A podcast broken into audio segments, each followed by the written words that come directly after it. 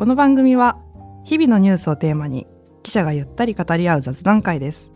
お相手は望月成美と奥田光と飯島啓二です。毎週金曜日にお送りします。通学や通勤中、家事をしながら眠る前の BGM にでも使っていただければ嬉しいです。それではお聞きください。前回の続きからお送りします。最後はですね結構面白い記事がいくつかありまして紹介していこうと思うんですけど、うん。じゃあまずはまたちょっと横文字になって恐縮なんですが、あ edible way ということを知っていますか？何ですか edible って。 edible way。いや私も初めて聞いたんですけど。ウェイはわかるでしょ？ウェイはウェイじゃなくて。えじゃあウェイってウェイって言うんじゃないよじゃなくてね。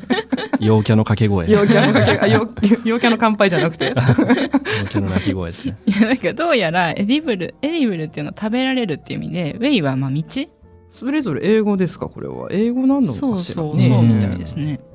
食べられる道？食べられる道っていうのもなかなかピンとこないと思うんですけど、うん。うんまあ、そういう道が実実は千葉県松戸市にあるぞというお話で、おーえっとこれヒト欄にも載ってたしあと暮らし面でもあのーちょっと数ヶ月前に特集であったんですけど、えっと JR 松戸駅から、えっと千葉大のキャンパスに続く1キロの道がにあの黒い鉢植えが点々と並んでいますと。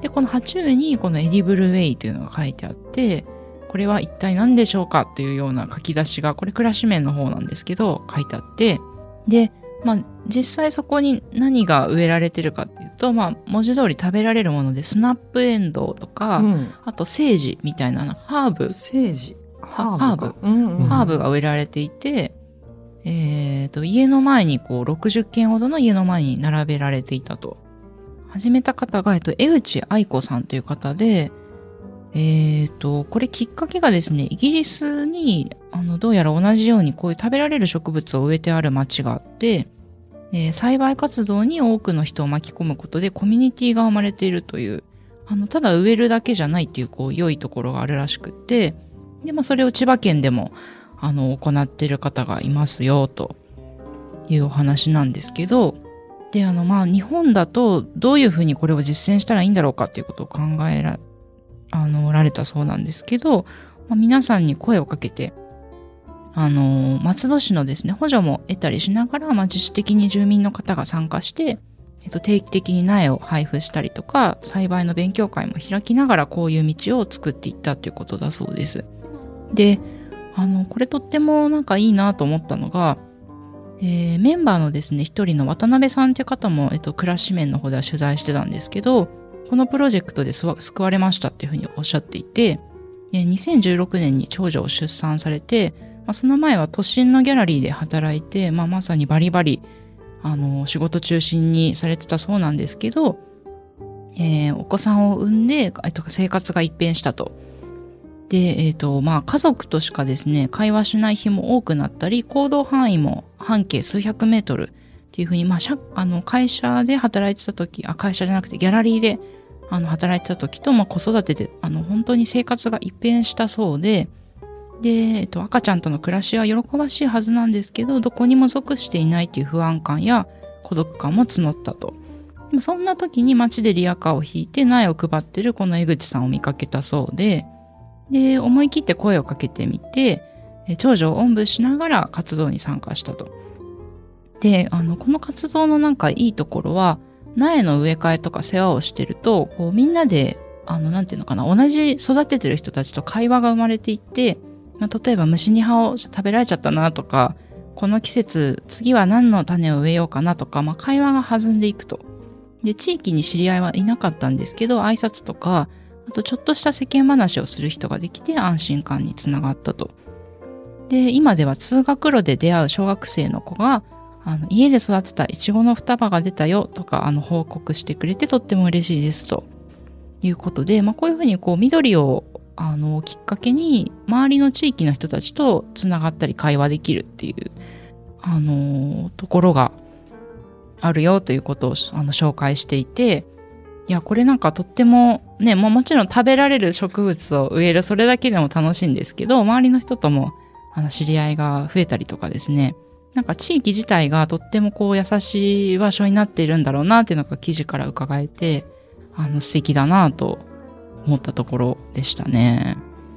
いや、緑って育てたりす、野菜とか育てたりしてる？二人。いいやーやったことないですしてないねね。どうすか？やってます？や、私何度もチャレンジしてんの、あ緑については何。もう、なんか、やっぱ観葉植物ってさ、家にあるとなんかおしゃれ部屋風が出るから、いいなと思って、憧れがずっとあっわて。かるよ。うんでも、何度も枯らしちゃってきわかるよて、サボテンとか枯れないって聞きますけど。私サボテンからしたことあるんだよ。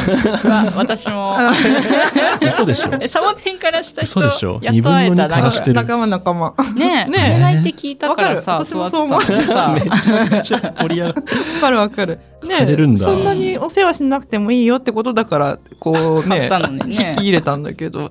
そう、それこそそ、あの、会社に入って1年目まあ、一人暮らしで、まあ、ちょっとなんか潤いが欲しいなと思って、うんサボテンをね、あの、部屋に迎え入れたんだけど、いつの間にかちょっと茶色に変わっわかる。私もそうだった。ああ、まあ一年、まあちょっとしょうがないですかね。あの、同僚も 同僚もなんか爬虫類買おうとして、うんでも結局、泊まり勤務とか、まあやっぱ一年目台風来たりとか、なんか急急にね、一日二日いなくなるとかね、めっちゃフォローしてる。家開けたりしますもんね。そうなの。はいでその でその後、苔にもチャレンジしたの。苔もさ、あんまりこう水やんなくても大丈夫だよ、みたいな感じで、お友達にもらったんだけど、うんうん苔もね、やっぱり、もうある程度の水はね、もう あげないと、そりゃねカラカラではね、やっぱ死んじゃうよ。どんな緑もうん。。そりゃそうだよ。生きてるんだから、植苔も物なんかこう、色あせて。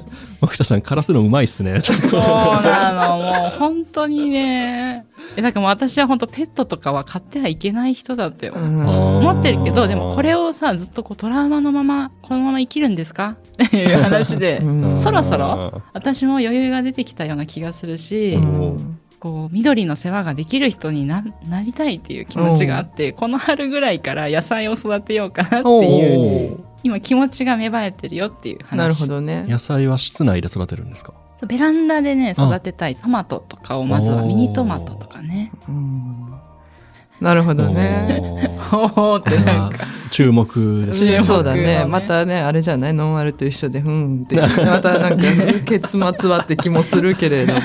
うんまあまあ、やってみることが大事なんで、ぜひ、そうですね。そうですね。わかるわかる。しかもさ、まあやっぱ食べられるっていうのは結構大事だなと思ってて、大事大事私にとって、まあ食べること大好きだから、まあめ見てめでるね、葉っぱももちろん大切にしなきゃいけないのは分かってるんですけど、まあ食べられるものだったらより、こう自分の体にも返ってくるし、後で食べれるっていう楽しみがあるから、もうちょっと大切にできるんじゃないかなと思って。なるほど。ゴールにご褒美があるんですね。そうそうそうそう。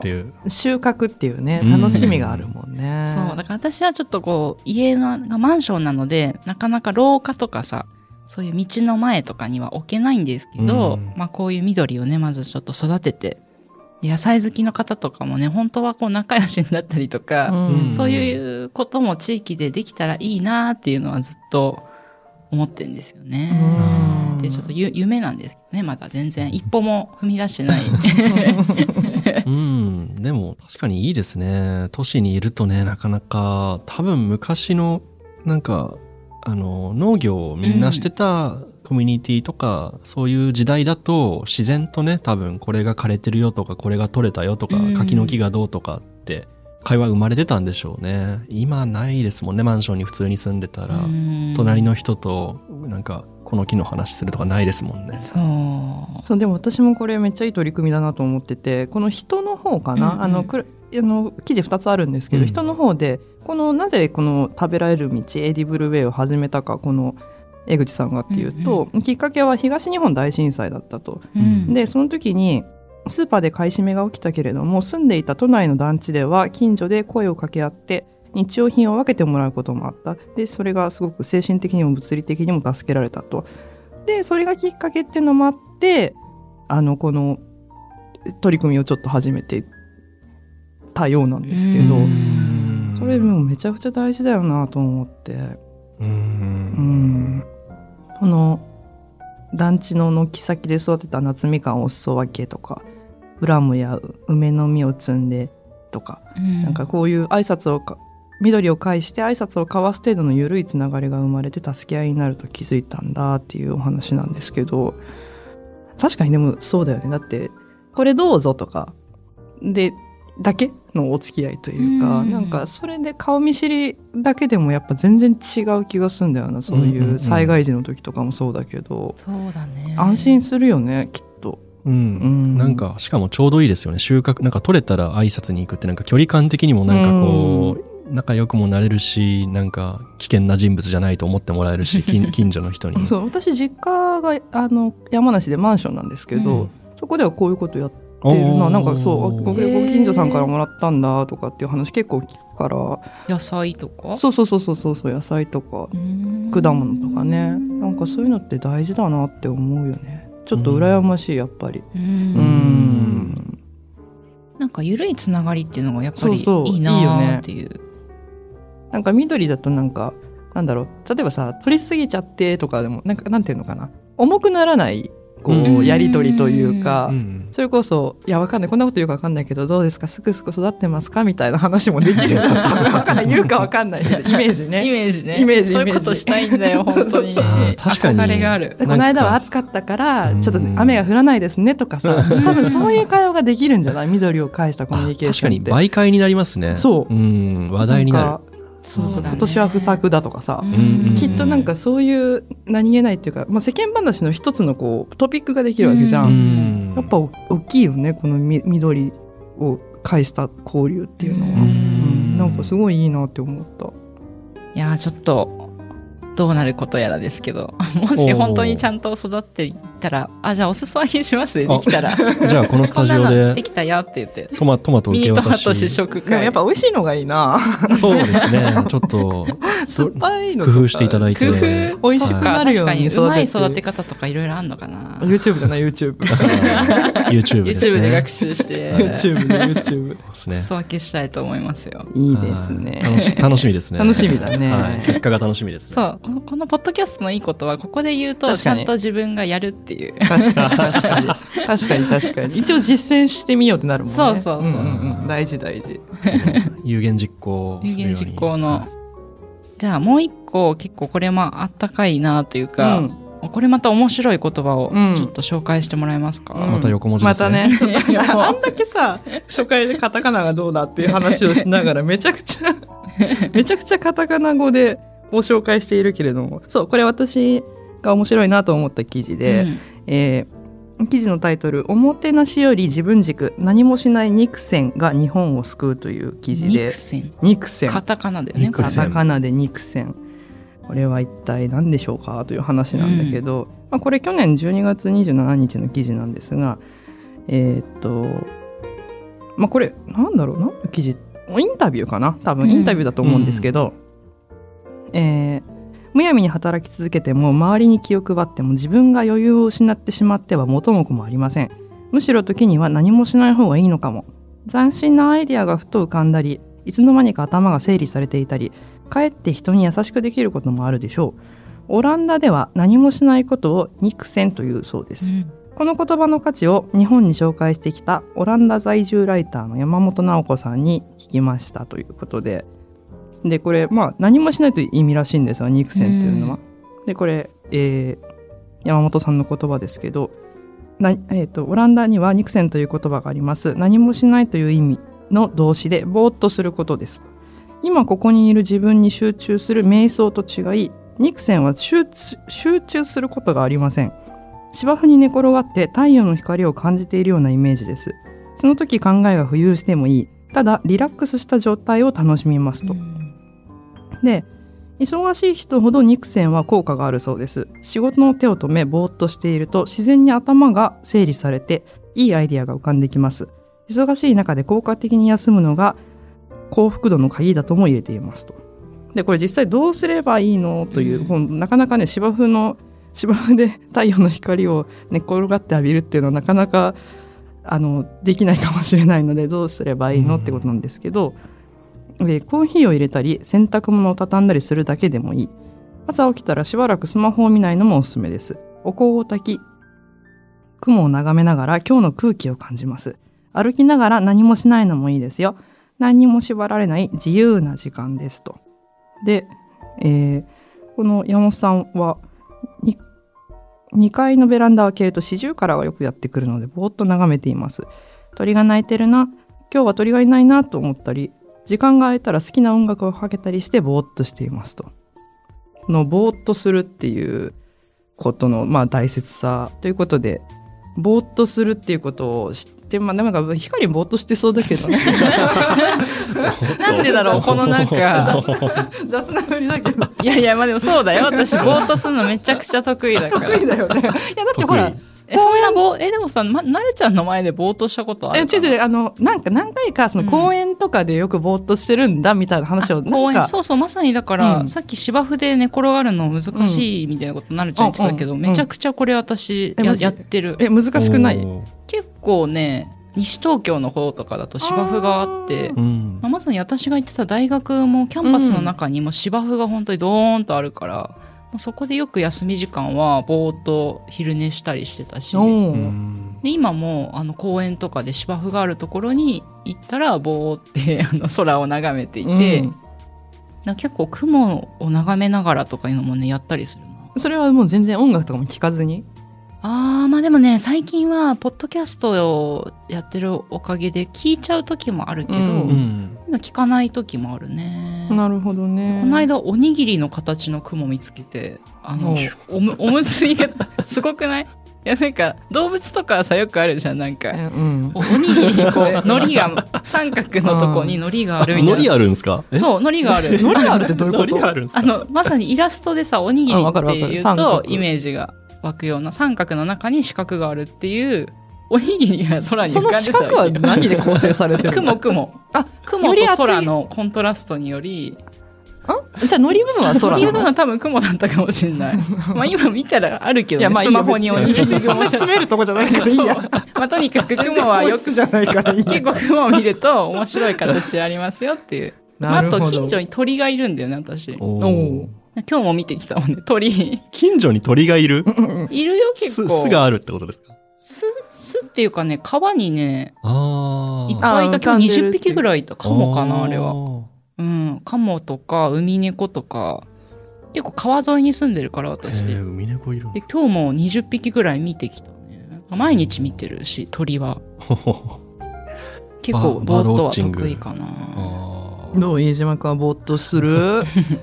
なんか奥田さんのが衝撃的すぎて どれが今の話？なんか 雲を見るとかなんか鳥鳥とかいやなんかあぼーっといやぼーっとするの好きな方だと思うんですけど、うん。なんかぼーっとするだけって逆にちょっと難しいっていうか、それこそ芝生のあるところとかうん。行くっていう、その今日はここに行こうって思うのもちょっとこう難しいし例えば休みで今日は一日ぼーっとしようと思って公園行くとか芝生行くっていうのもちょっとそうしようと思わないとできないし、うん。家の中でぼーっとしてたらなんかちょっと休日無駄にした感じとかうん。するので、なんでしょうね。今だったら普通にもう洗濯機回して家の中掃除してそれこそコーヒー入れてその間なんか体はちょっと動いてるけどぼーっとしてるみたいなあでもそれまさにじゃない？あのこの山本さん言ってる感じだけど、うん。何も縛らない自由な時間ではあるわけだよね。そうですね。うん、いろいろやりつつもだけど、うん、うん、なんかそうシーツ洗ったりとかそのなんかちょっと普段掃除しないところまで掃除したりとかで買い物行ってみたいな時はぼーっとしてますかね。あとでもサウナ好きなんでサウナに入ってる時はうん瞑想じゃないですけど何にもできないんで、うん。で僕テレビがないサウナが好きなんですよ。サウナっへてー。よくテレビがこう併設されててジある。見てるんですけど、うん。僕もう静かにしてたいんでサウナの時はもう何も考えてないですね、なはい、その時間は結構好きですね、うん。なるほどね。ポッドキャストすら聞けないんで。確かに。そうだね。そう。ただぼーっとしてます。確かにね温泉とかって割とそういう意味でいいよね。確そうそうそうそう。確かにね好きですね温泉サウナ。ううん。んはるちゃんはぼーっとぼーっとってイメージないなあんまり。うん。なんかしてそう。常に何してそう。うん私常に何か考えてるタイプなのよ。基本的には。な大したじゃないよ。明日明日何食べようとか 明日何着ようとか。そういうのずっと考えてるタイプなんだけど、でもあの川沿いを歩いたりするよ。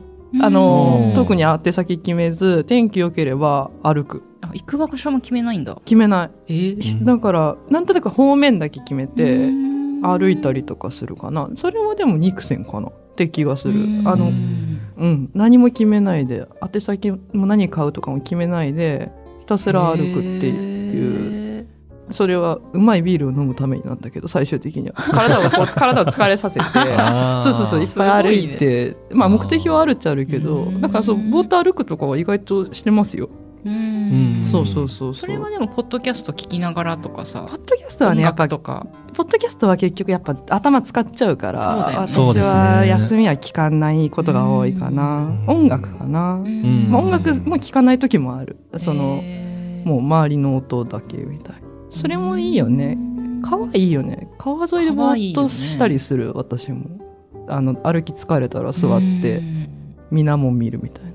あうんーあー確かに。東京来てからあんまりしてないですけど地元ではよく川沿い歩いたりしてましたね、うん。まあそれ通学だったりするんですけどその時間何にも考えずに川沿い歩いてましたね本当その時間肉線だったな割と。あ北海道いた時割と肉線でしたね。雪かきとか。肉線でした？合 っまあ何もしない、うん。うん、そうだね。なんか肉線だったんだ。そう。雪かきする時とかあなんかーまあ確かにね。仕事ではあるけど、うん。別に僕好きでやってたんで雪かき好きだったんで、えーそうなんだ。僕雪かきめっちゃ好きだったんですよ。えー。大変じゃない？よね。っていうイメージがある。やったことない。全然やらなくていい時間にやってました。深夜にめちゃくちゃ雪降った時とか、うん。次の日の朝やりゃいいのにうん。勝手に夜やってました、やばいね。またつまつん積んじゃうじゃんずっともうね雪が。常に降ってるんですよ、うん。無意味なんですよ、うん、でもねなんか楽しいな、体動かしたいみたいな感じ？あそうですね。体も動かしたいし、うん。なんか雪かきっていう動作が好きだったんですよ、っていう動作が好きでもすごい疲れるよね相当好きだな雪かき疲れますね。うん。筋も入れて肉痛になるから、はい、ううんん、シャベルみたいなやつでしあのある程度ソリに溜めてでそこからソリで道路脇に捨てに行ったり。なんかこう無心でこうさ労働する感じがいいのか。なあそうですそうですそうです。んちょっと気持ちわかるかもなでも。そう、うん。さめっちゃ寒いんですけどまあめっちゃって言ってもマイナス5度から10度とかですけど。いや寒い寒い。めちゃくちゃ寒いじゃん。普通にめっちゃ寒い。そう。その時間マジで何も考えてなかったですね。いいね。でもなんか作業のさ労働の多さは違うけどあのプチプチをずっとさ 無心でプチプチやってた頃となんか同じ感じ？え今あ今やってるわけじゃないん今やってる。いやでもそれってね今思えば10代の頃やってたなと思って、なんか知んないけど、うんうんうんうんなんだろうねあれ。あいやジャンルは一緒かもしれないです。ジャンル。なんか。でもあれは無心でなんか肉線だったのかしら、そういう時間ありますよね。なんかなんかね。流れる水をずっと見るとかなんか川とか同じなんか。ことをずっと続けてみるみたいなんかな回る洗濯機をずっと見るとかなんか小学生の時とかなんかな回る洗濯機を見るかなんかこう何かをずっと見ちゃうみたいなうそうね。まあ、これあのインタビュー記事の最後の方にあの山本さんの言葉で日本では周りが忙しく働いているのに自分だけ肉戦するのはちょっと勇気がいることかもしれません。だけどもう少し自分勝手になってもいいじゃないですか。自分の人生は自分で決める。そのことが心の余裕を生み出し自分にも他人にも優しい社会につながるんじゃないかと思うんです。ということで。まあ、これあの多分ねゆっくりでいいですよともうちょっとつながるなって私は思ってたんだけど、うん。まあ、実際にそそのなんだろうな。